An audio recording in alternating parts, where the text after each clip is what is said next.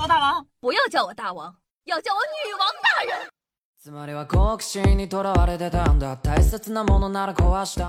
嗨，各位手机前听众朋友们，大家好，欢迎收听今天的《女王又要》，我又是你们可爱的夏夏夏春瑶啊。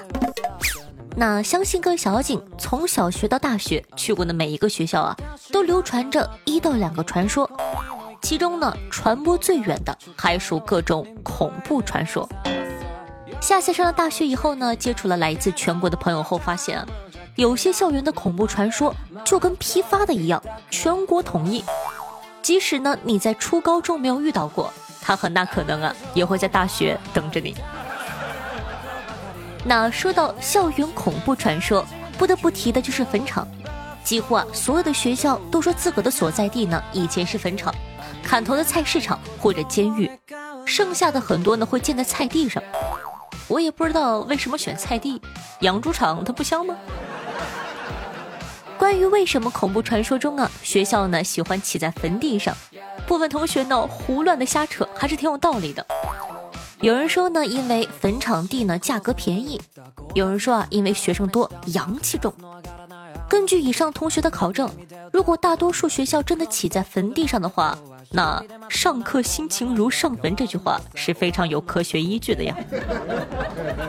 夏夏呢翻找了很多资料，发现学校真的是喜欢起在坟地上。毕竟呢，很多学校啊是真的挖出了古墓。去年的时候呢，清华大学就发现了一片明清时期的古墓。嗨，旁听了一百零八年的课，还是被发现了。不过呢，光是挖出明清时期的古墓算不了啥。在某些竞争特别激烈的地区啊，只挖出点古墓是不足以给学生们长脸的。那不得不提呢，陕西这个好地方，地下古物太多了。各大高校里的有古墓已经不能体现出古都高校的优势，得整点别的才行。比如呢，陕师大呢挖出了礼制建筑，西安理工大学呢挖出了唐代公主的墓，西北政法一听不行，我们不能输。于是呢，他们就在法学院里把他们的祖师爷、著名法学家张汤的墓给挖出来了。别人家的大学呢比的是分数，陕西的大学呢比的是挖墓。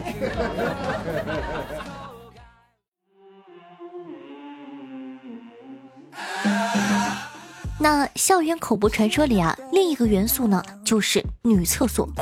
学校的女厕所呢一般都会有女鬼的传说。你问我夏夏。为什么是女鬼呢？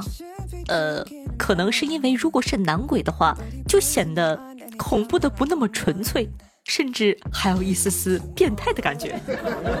受古早时期若干港产校园鬼片的影响呢，每一个学校的女厕所最后一隔间里啊，都是恐怖传说的高发地。消失的学姐呀，半夜的黑影，哭泣的女婴，奇怪的声响，全都是发生在最后一格家的厕所，而且啊。大部分最后一格都是停止使用，你看故事更逼真了。你随便呢拉一个人一问，指不定呢还能问出传说背后的时间、地点、人物，细致到让你怀疑问的那个人就是女厕所里的那个马桶起子。故事发生的时候啊，他就在现场。那咱们理性的讨论一下哈，我也算是小时候看过几百部鬼片的强者了。电视剧里的鬼呀。不都是看不见，靠人的呼吸定位人的所在地吗？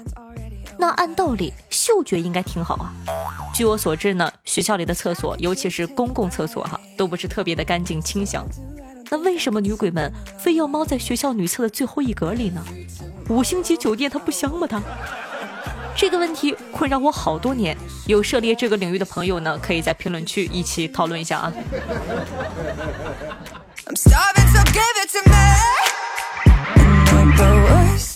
那一般学校啊，特别是宿舍楼下，都会有几个不知道为什么摆在那的镜子，可能是学校批发来的镜子，不摆白不摆吧。但是闲出屁的学生们怎么会放过这么好的恐怖素材呢？没故事都会主动替他们想点故事。下下呢，我潜入各大高校贴吧收集素材，关于镜子的，你听我给你念一段啊。不少女寝楼里都有镜子，这本无可厚非。女生嘛，吹个头出门，谁不得照照镜子啊？但是每栋楼里都有一面镜子，摆得很耐人寻味。既不是摆在插座旁边，也不是摆在一楼大厅的出口，而是摆在一楼楼梯冲向大门的正中央。人们代代相传，这面镜子啊是给晚归之人照的，目的是让你看看身后有没有带回来什么不干净的东西。我读初中的时候呢，我们学校一届初三毕业生捐了一批镜子，放在教学楼梯口。据说呢，是为了让我们每天经过的时候啊，警醒自己，人丑就要多读书。所以呢，如果那位同学啊听到了我的节目，多读书吧。有镜子了烦，然而啊，如果没有镜子，大家就会觉得更诡异了。你再听我给你念一段啊，说老校区就不说了，厕所烂兮兮的，没镜子也正常。但是新校区修得漂漂亮亮的，厕所洗手呢也很像样。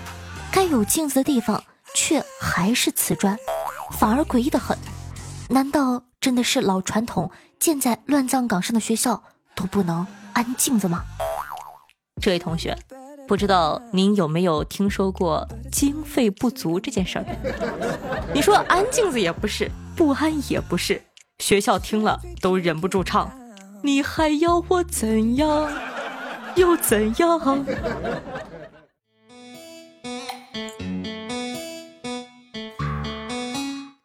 那除了以上这些啊，还有一些，比如呢，每日明明看得到的人，却永远在开会的体育老师，一到开学呢就不翼而飞的作业，还有啊，问一个人吃饭的女神旁边的空位能不能坐，女神盯着你的眼睛说：“对不起，这有人。”比起上面那些传说，这些呢都是非常真实的发生在我们身边的鬼故事。这样想一想，是不是也没有那么害怕了呢？你读书的时候还听过哪些校园恐怖传说？快在评论区和我们一起聊一聊吧。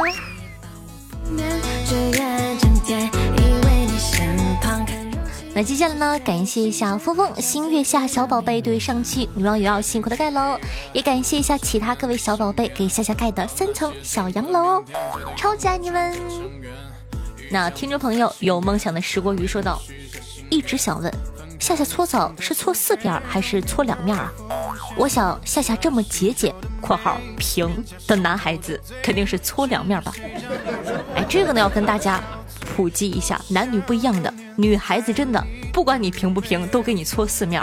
而听说好像男孩子都是搓两面的，有男孩子搓过四面吗？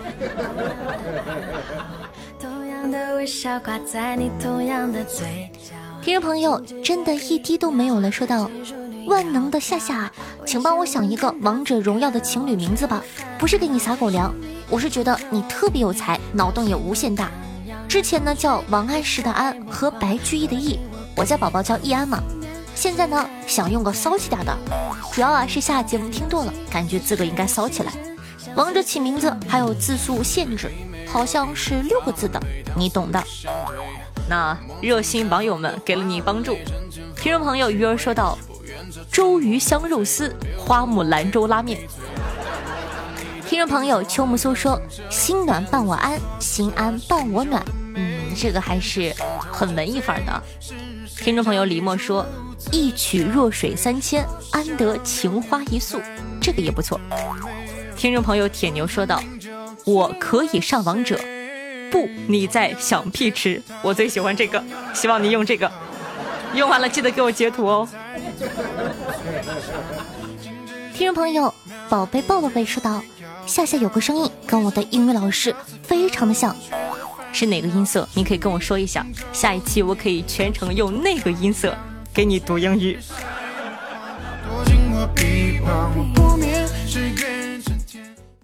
Once I was seven years old, my mama told me, Go make yourself some friends or you'll be lonely. Once I was seven years old.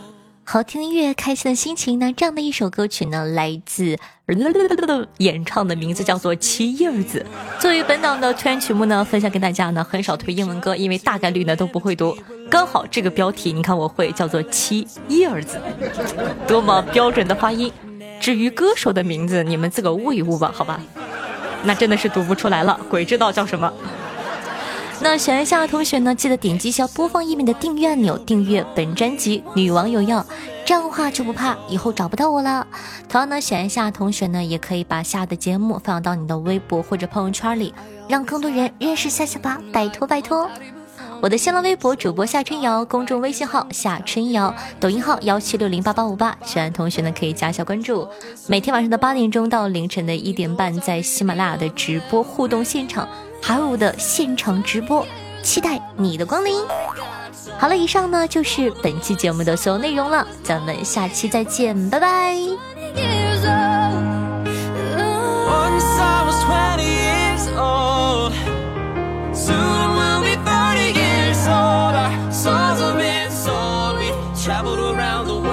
still wrong